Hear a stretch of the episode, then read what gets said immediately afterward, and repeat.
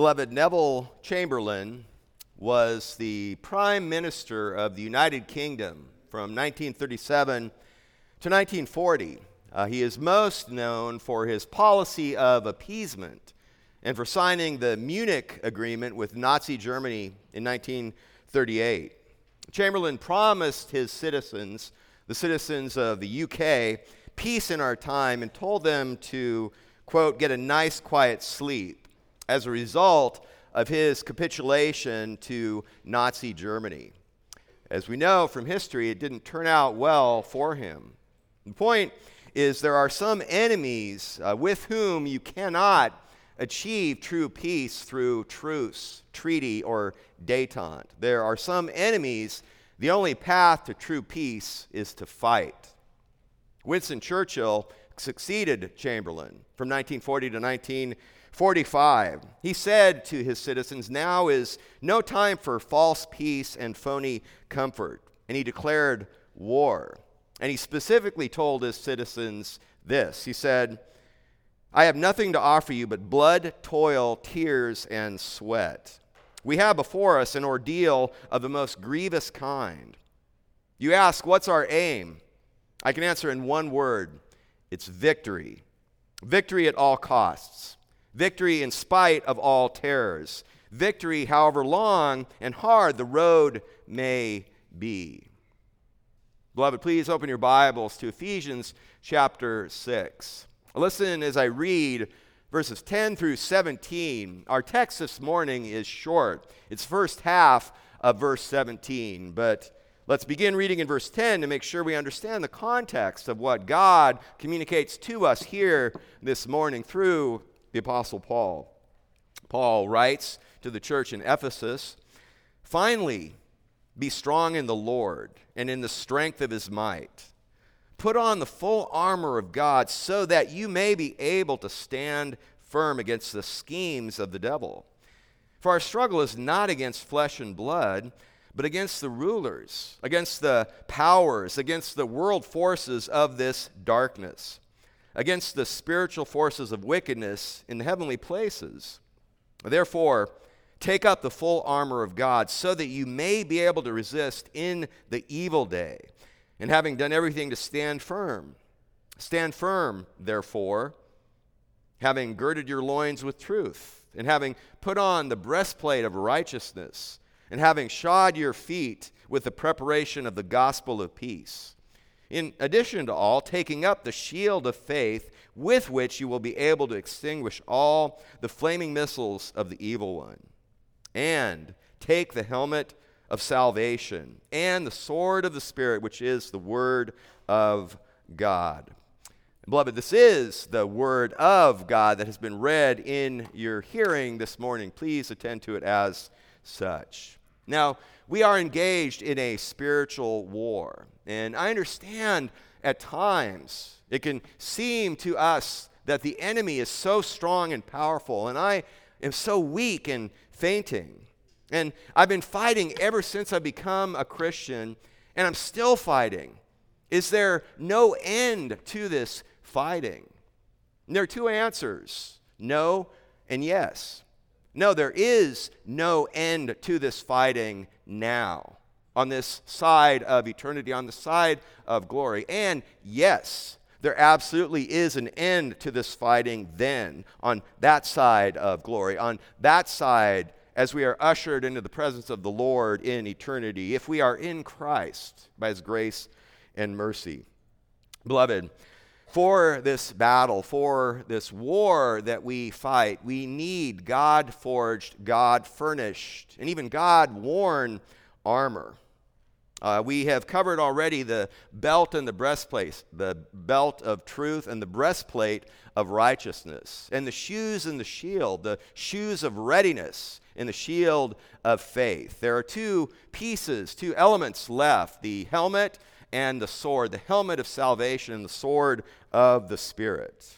Now, when we look at these six God forged, God furnished pieces of armor, elements, equipment, they can be divided in different ways. In one sense, technically speaking, it's kind of one for one. Actually, there are only four pieces of armor. There aren't six pieces of armor. The belt at the beginning technically isn't part of the armor. The belt is what the Roman soldier would use to pull together and gather up his tunic and tuck it into his belt so that he would be prepared to fight. And then we have four pieces of armor, and the sword at the end isn't, again, technically a piece of armor, it's a weapon. So that's one way in which we can divide these six pieces of God provided equipment. Or we can look at them as three and three. The first three elements, the first three pieces are fixed and fastened. And we even see that from the language in the text having girded your loins with the belt of truth, having put on the breastplate of faith, having shod your feet with the shoes of the readiness of the gospel of peace. And the belt, the breastplate, and the shoes don't come off. When the soldier puts them on, he keeps them on, even when he sleeps. He puts them on and keeps them on, which is what we are to do with these. The next three elements, the shield, helmet, and sword, aren't fixed and fastened, but the soldier that is ready for battle will keep them close at hand so they are ready to be picked up and used at a moment's notice when it's time to fight. So, again, we can look at these six pieces as one for one or three and three. The fifth piece, beloved, of God forged, God furnished equipment or armor is the helmet of salvation. At the beginning of verse 17, Paul says, and take the element of salvation. And what we'll do right here at the beginning is we're just going to parse out and look at the three words there the take, the helmet, and the salvation. The and, the, and of are important, but we're going to look at those first three.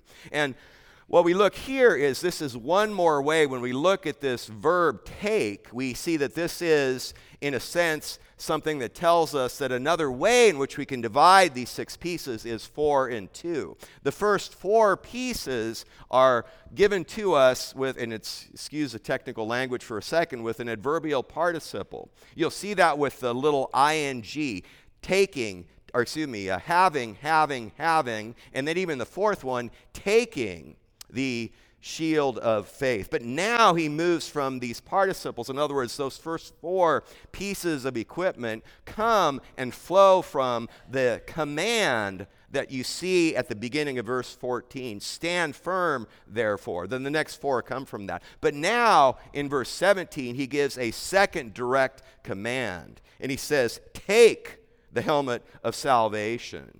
And it ties it in, it connects us with the stand firm in verse 14. There's an urgency here. Take this.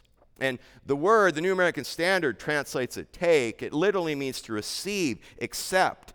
It's translated elsewhere in the New Testament as welcome or even believe and extending the imagery, the physical imagery that Paul is using for the spiritual application, we understand that a soldier would receive the helmet out of the hand of his commanding officer. Beloved, so also you and I must receive the helmet of salvation from the divine warrior who isn't just the one who forged and furnished the helmet, but who wore it himself. He is the divine warrior who wears the helmet of salvation as the worker of salvation and the bringer of salvation. And for this, we again go back to Isaiah 59, verse 17, speaking of God the Son, the second member of the Trinity. He put on righteousness like a breastplate and a helmet of salvation. The exact phrase we have here at the beginning of Ephesians 6:17. And a helmet of salvation on his head, and he put on garments of vengeance for clothing and wrapped himself with zeal as a mantle. So, beloved, the picture God gives you and me here in Ephesians 6 is God is a divine warrior who brings, who works salvation, brings salvation, and gives us the helmet of salvation so that we can put it on as his soldier. Now, Paul says, take the helmet, the second word. Now, what would the original Ephesian audience understand and what would come to their mind when they hear that word helmet. Uh, this Greek word only appears twice in the New Testament, here in Ephesians 6 and in 1 Thessalonians 5. They would clearly understand this as the helmet of a Roman soldier. The Roman soldier hair, uh, helmet was a bronze helmet fitted over an iron skull cap, which would be lined with leather or cloth. It would have cheek guards that would come down, and it would even go back, not just the helmet on the head, but it would go down and protect the back of the neck and even go out and be supported by coming out onto the shoulders. And if you've seen pictures, it had a magnificent plume or crest coming out of the top of the helmet. So the Roman, the helmet of the Roman soldier was first, fundamentally, and foremost protective, but it was also decorative. And there was a purpose even for that. Uh, from the protective standpoint, again, the main purpose certainly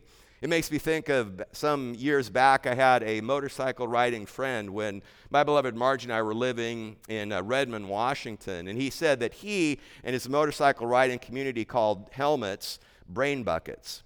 And I think the idea was everything else might get broken, but the brain is still there.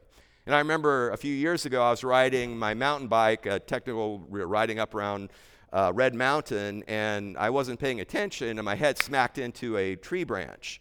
Um, and it cracked the helmet, but my head and brain was okay. So it is protective. And you see, the soldier wears the helmet first and foremost for protection when fighting. When there's danger, the soldier puts his helmet on.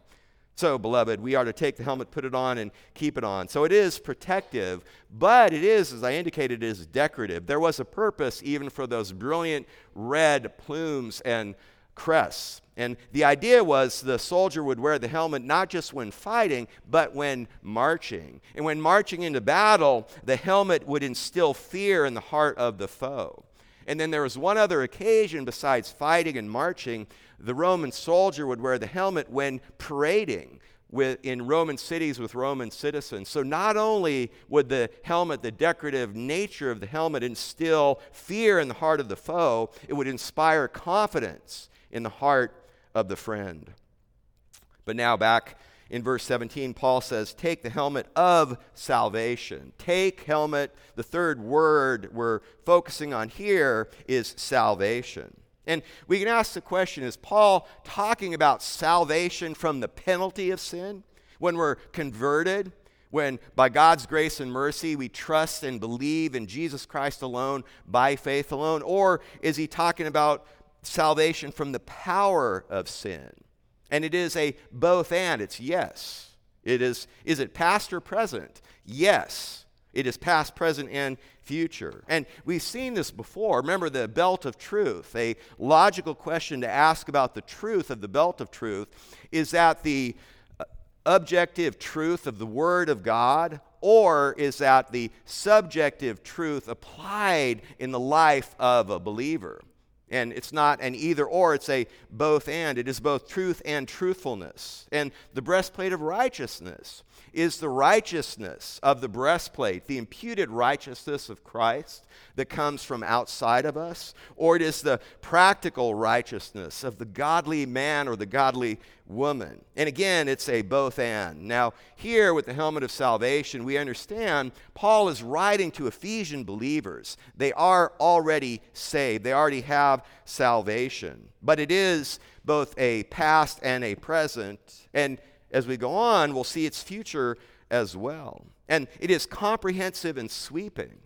When Paul talks about your helmet of salvation. He's talking about your election, your redemption, your justification, your sanctification, your glorification. This salvation that is a protective measure, a protective piece of the armor of God, is salvation already received and salvation confidently expected in the heart and mind of the child of God. Now, what we'll do for the remainder of this morning, we'll have a threefold outline. And it may be quite familiar to many of you, and perhaps this threefold outline might be brand new to some as well. And the point here is this, beloved if you are trusting in Jesus Christ alone, by faith alone, as your Lord and Savior, you have been saved from the penalty of sin. You are being saved from the power of sin, and you will be saved from even the presence of sin. And what Paul is doing here by invoking this helmet, this piece of armor, he's drawing our attention to the head, the mind, to our brain, our understanding, our thinking, our ability to grasp the truth and the righteousness and the gospel and the peace and the faith.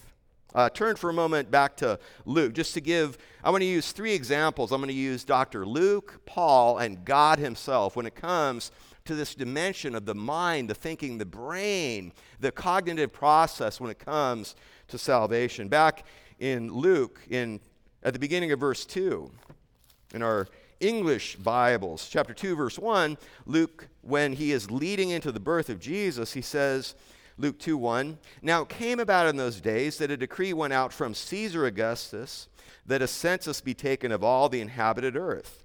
This was the first census taken while Quirinius was governor of Syria. And all were proceeding to register for the census, everyone to his own city. And Joseph also went up from Galilee, from the city of Nazareth to Judea, to the city of David, which is called Bethlehem, because he was the house and family of David, in order to register along with Mary, who was engaged to him and was with child. Now, look over at chapter 3, the first two verses. Now, in the 15th year of the reign of Tiberius Caesar, when Pontius Pilate was governor of Judea, and Herod was tetrarch of Galilee, and his brother Philip was tetrarch of the region of Iturea and Trachonitis, and Lysanias was tetrarch of Abilene. In the high priesthood of Annas and Caiaphas, the word of God came to John, the son of Zacharias, in the wilderness. Now, beloved, what God is doing there through Luke, what Luke is doing in his humanity as he is being superintended by God, as he's blending together great historical details of place names and people that were right and they're accurate because, and even in the midst of where we read those verses and we saw that history and those names and those places, we also saw the tremendous gems of the seeds of the gospel truth of the child that would come and is to be born in fulfillment of prophecy, even from the Old Testament. And what Luke wants his readers to understand is we need to use our mind to process these. We may have a very simple mind, we may have a very complex mind. But God wants us to use our mind to process these truths. Or Paul in Acts, Acts 17, verse 2, according to Paul's custom, he went to them and for three Sabbaths reasoned with them from the scriptures. Or verse 17, same chapter. So he was reasoning in the synagogue with the Jews and the God fearing Gentiles and in the marketplace every day with those who happened to be present. And then in Acts 18, verse 4, he was reasoning in the synagogue every Sabbath and trying to persuade Jews and Greeks. So Luke understood that God wants us to use our mind and that that's important of how to understand who God is, who we are, and how we may be made right with God. And it doesn't just start with Luke and Paul, God Himself says through the prophet Isaiah in Isaiah 1, verse 18, Come now and let us reason together, says the Lord, says Yahweh. Yahweh says, Come, let us reason together. Beloved, it is staggering. Paul, Paul's exhortation to Timothy and part of Paul's delineation of the qualifications of an elder is to be of sound mind. Beloved, back here in the context of this spiritual war, this holy war in which you and I are engaged. We are engaged in a spiritual fight to the death. It is a battle of beliefs. We war against false religions that deceive the mind and damn the soul.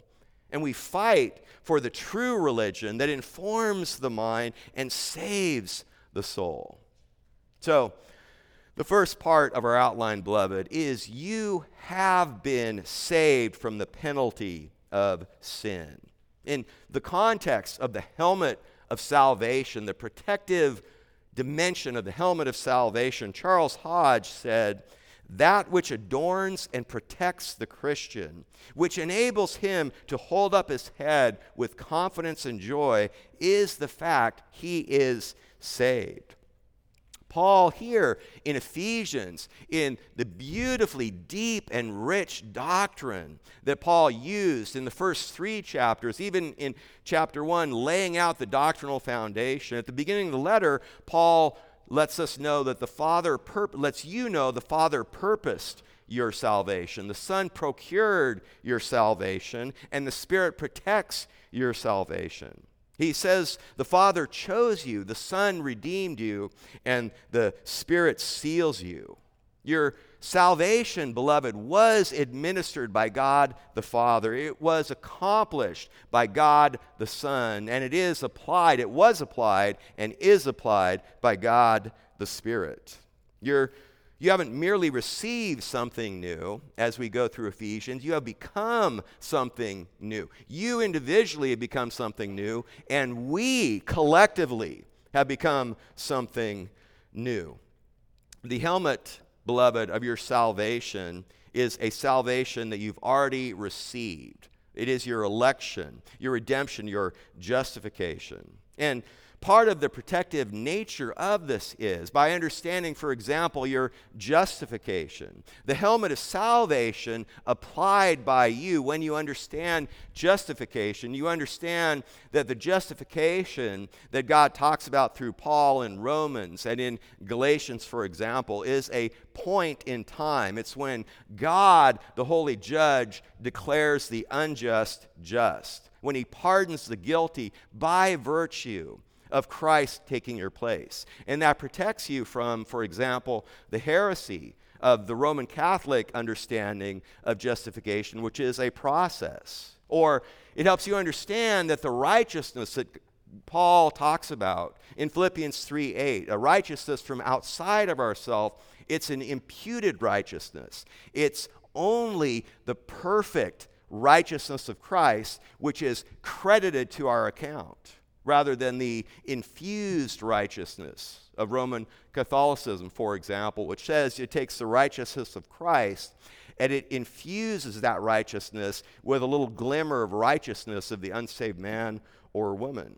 Or the helmet protects you against the error of Arminian thinking that you could, a true child of God could lose his or her salvation. And the list goes on and on. And I will say this, beloved, I will say this, friend, here this morning, if you're here this morning and you're not trusting Christ alone by faith alone, if you're not a Christian, understand you have to receive the helmet of salvation from the divine armor bearer before you can even put it on for the battle. And what does this look like? I had a wonderful, I had wonderful fellowship all week long with different people on different days. I had a wonderful time of fellowship with Ben Seacott around lunch on Friday, and Ben was sharing with me his, evan- his Mill Avenue evangelism ministry that takes place on Thursday night, the night before. And Ben was sharing with me that he was talking to a young man, and that he basically, Ben laid out for him that there are only two religions in the world there is a religion of do and the religion of done the religion of do, there are many, many, multi, there are multi religions of do, of man trying to earn his salvation, as opposed to the one true religion of done, which is the finished, once for all sacrifice of Christ. This is what Ben shared with him. Friend, if you're here this morning, there are only two religions. There are only two ways, even for God's justice to be satisfied. There is the everlasting punishment of the sinner in hell, or there is the effectual substitution of the Savior by which a sinner can be forgiven of his or her sin and be with God forever and ever, with Christ in heaven. You either experience temporary pleasure in exchange for eternal suffering, or you experience temporary suffering in exchange for eternal pleasure, the eternal joy of heaven. Charles Spurgeon, I love his story, his testimony. From his early childhood, Spurgeon was heavily burdened by his own awareness of his sin and his absolute inability to satisfy the righteous law of God. He had heard the gospel message that Jesus had died for sinners, but he saw no application of this for himself. Uh, Spurgeon entered a school in the town of Newmarket, England in 1849 at the age of 15, both as a student and as a part time teacher. He testifies that he attended church after church there in Newcastle to see if he could hear something and understand something that would help him deal with his sin. He later related he heard pastors preach on a variety of themes, but they didn't address his basic spiritual question. Spurgeon said, What I wanted to know was, how can I get my sins forgiven? And they never told me that.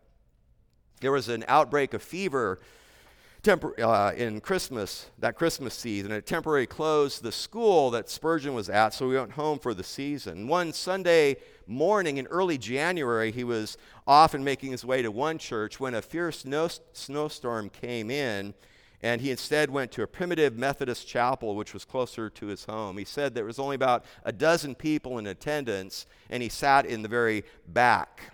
And this is what Spurgeon said, quote, The minister didn't come that morning. He was snowed up, I suppose. At last, a very thin-looking man, a shoemaker or tailor or something of that sort, went up to the pulpit and began to preach. Now, it is well the preacher should be instructed, but this man was really stupid. Spurgeon had a way with words but with a point in mind. He was obliged to stick to his text for the simple reason he had little else to say.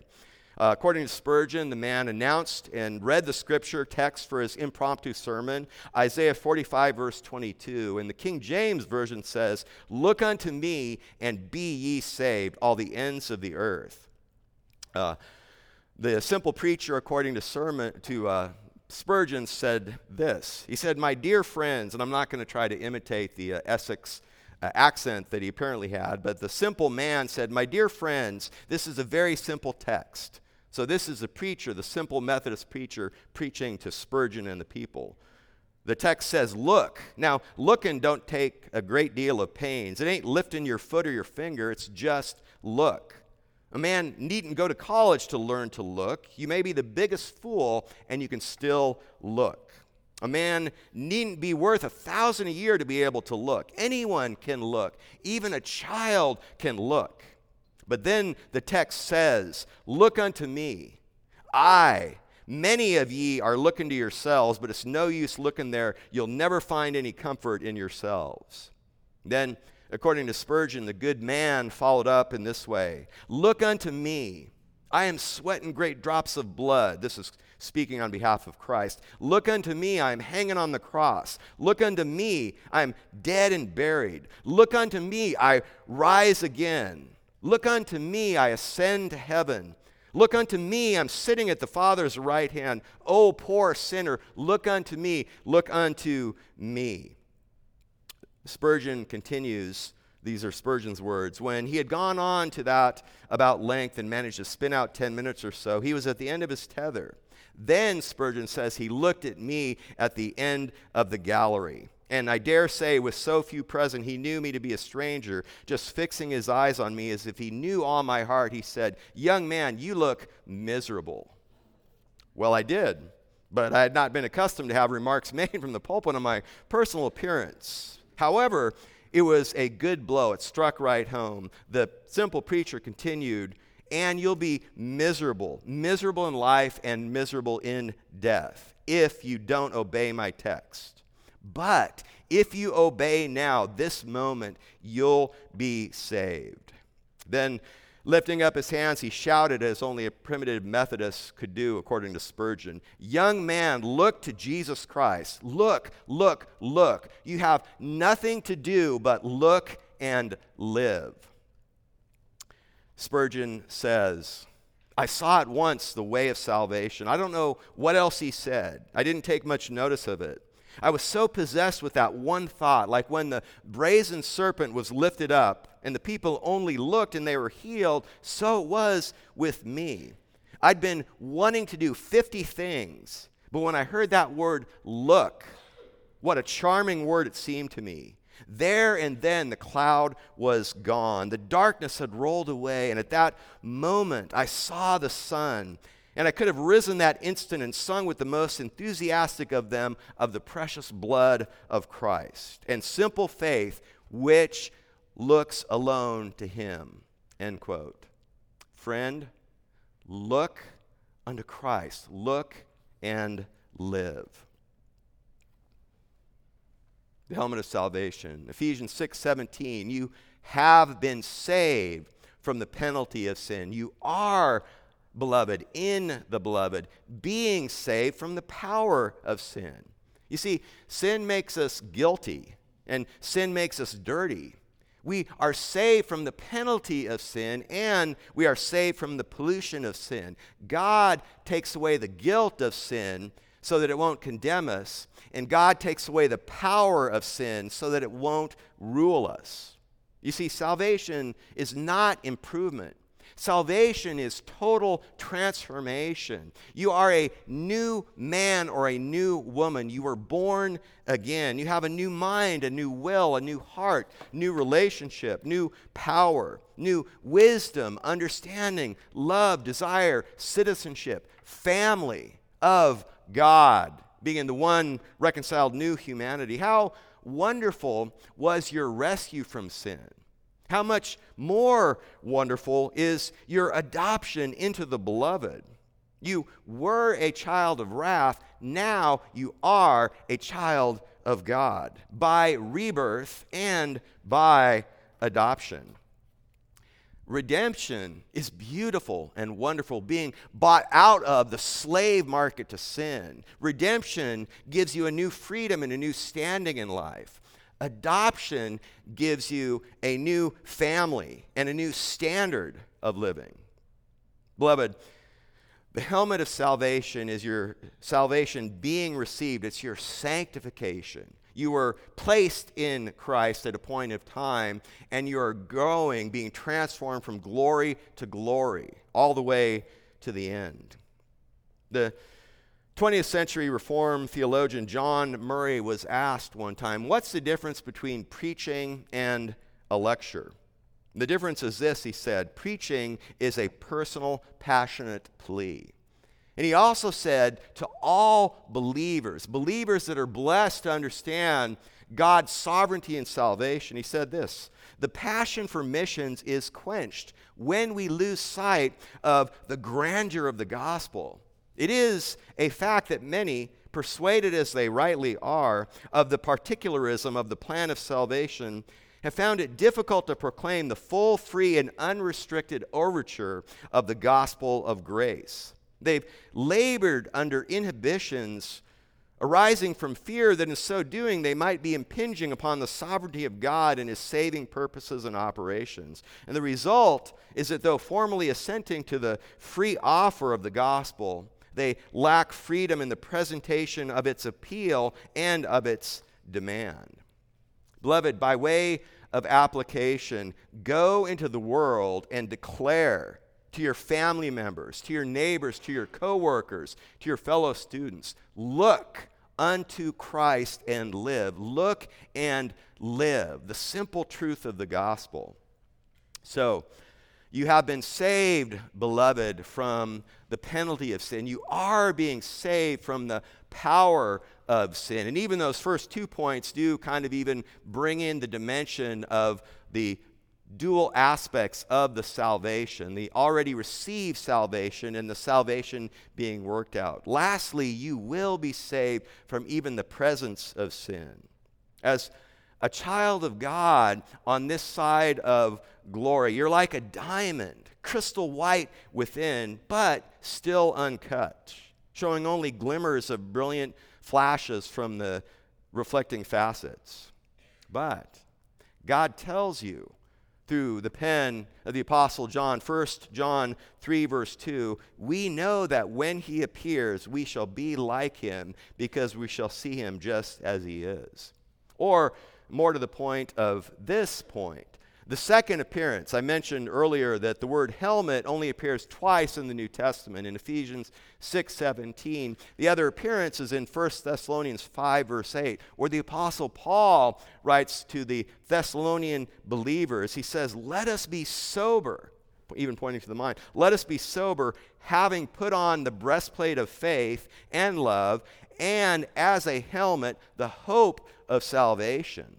So you, you have that combination of helmet and salvation. That's the second appearance of the word helmet. And he introduces the beautiful dimension of hope, which is part and parcel and embedded in the salvation itself. And this isn't some airy fairy wishful thinking. This is a certain promise, God's certain promise of solid joy and lasting treasure and assurance.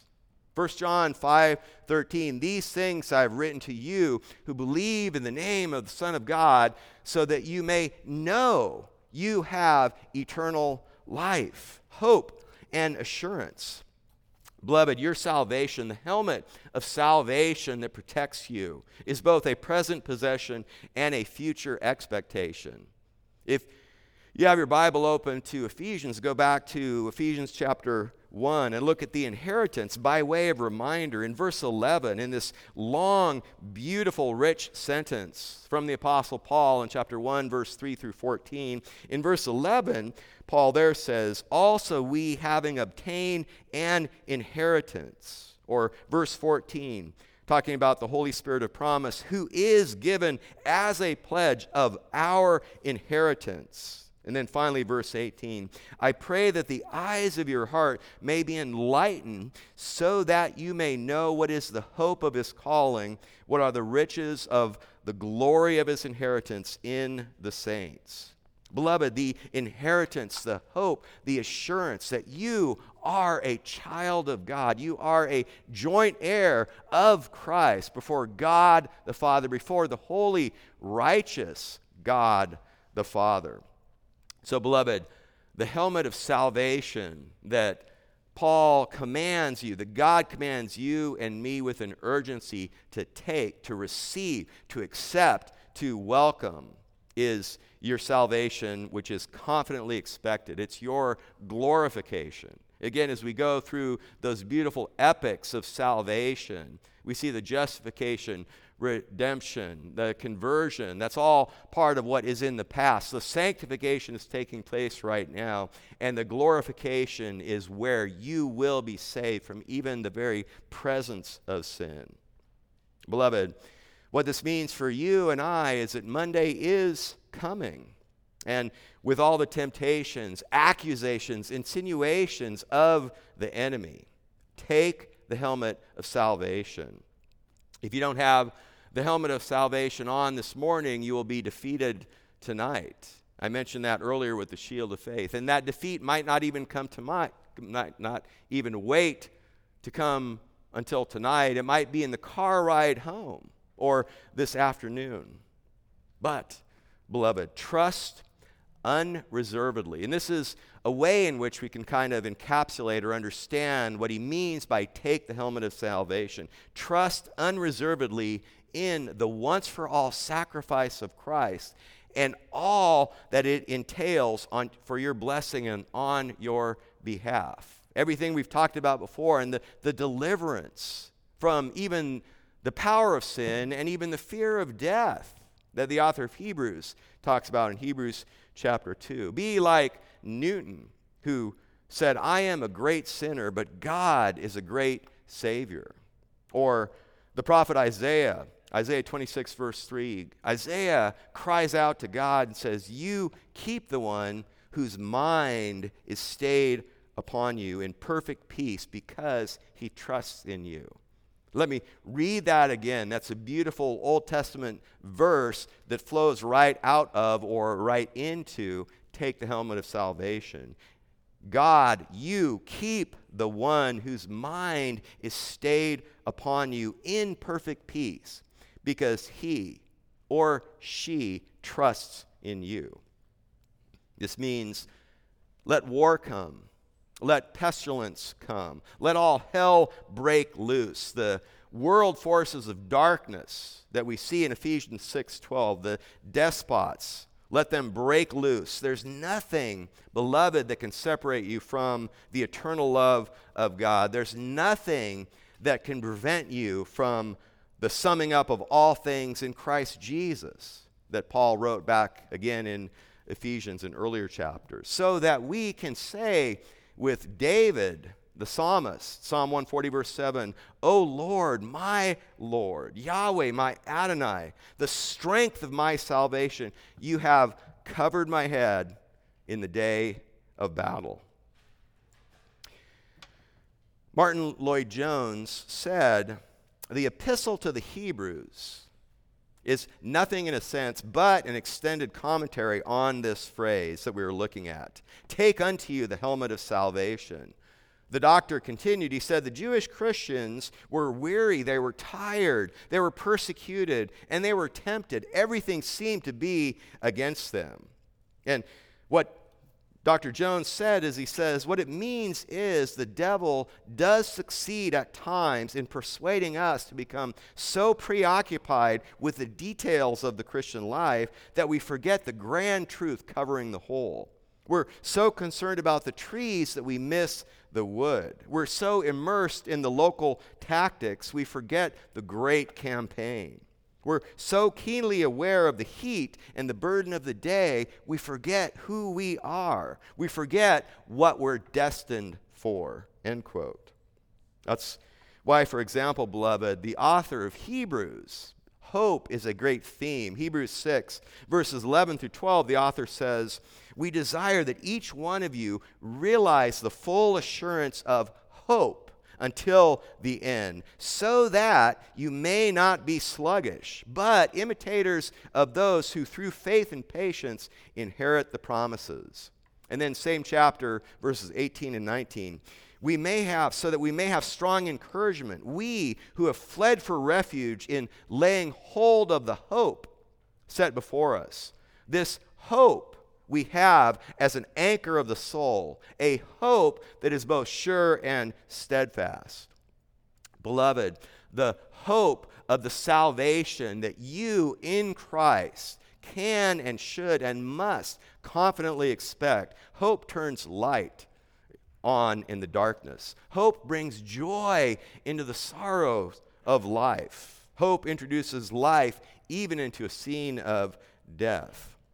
And beloved, in a word, your salvation is nearer to you than the day you believe. That is the helmet of salvation. And I'll close with one last quote from Spurgeon, which kind of ties in to what we, how we began with the wrong thinking of Neville Chamberlain and even the secular dimension of Winston Churchill. Spurgeon says this If you tell me when God permits a Christian to lay aside his armor, I'll tell you when Satan leaves off his temptation. Like the old knights in wartime, we must sleep with helmet and breastplate on, buckled on. For the arch deceiver will seize our first unguarded hour to make us his prey. May the Lord keep us watchful in all seasons and give us final escape from the jaw of the lion and the paw of the bear. Beloved, please join me as we go to the Lord in prayer. Lord God, we praise you and thank you, Lord. We thank you for our salvation. How great, how wonderful, how comprehensive, how sweeping, how eternal, how, how magnificent, how, in some sense, incomprehensible with our finite minds, the grandeur and the wonder and the joy and the amazing blessing of the salvation, Lord Jesus, which you purchased, which you bought, for which you suffered on our behalf. May we drink deep of these great truths. May we grow in our understanding and thankfulness and realization and ownership of these truths. And may we be used by you to bring the great news of the gospel of peace to a lost and dying world. And it is for your glory and for your honor, Lord Jesus, that we pray and that we sing. Amen.